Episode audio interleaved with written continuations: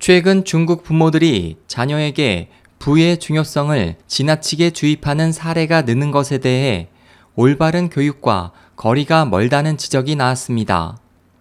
2일 현지 매체들에 따르면 지난달 31일 부모 300여 명이 자녀와 함께 광둥성 칭이안에 있는 한 호화 별장을 찾았습니다.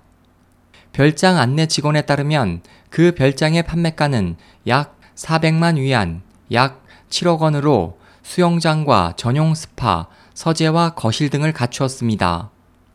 보도는 별장을 찾은 한 부모의 말을 인용해 이들이 별장을 찾는 것은 자녀에게 부자들의 생활이 어떤지, 부자가 되는 것이 얼마나 중요한지를 직접 보여주기 위해서라며 별장 내부를 둘러보는 동안 아이들은 자신이 본 풍경을 기억할 것이고 나중에 자라 이곳에 살기 위해서라도 돈을 많이 벌려 할 것이기 때문이라고 전했습니다.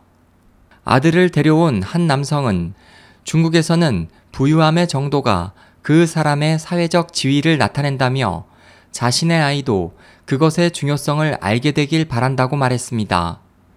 이 같은 현상에 대해 시민과 네티즌 사이에서는 왜곡된 시각이 아이들을 망쳐놓고 있다. 부유함이 행복의 척도는 아니다. 돈이 많다고 부자는 아니다. 진정한 부는 그 사람의 생각과 마음, 그리고 감정이나 사랑 등에서 비롯된다는 등의 지적이 나왔습니다. SOH 희망지성 국제방송 홍승일이었습니다.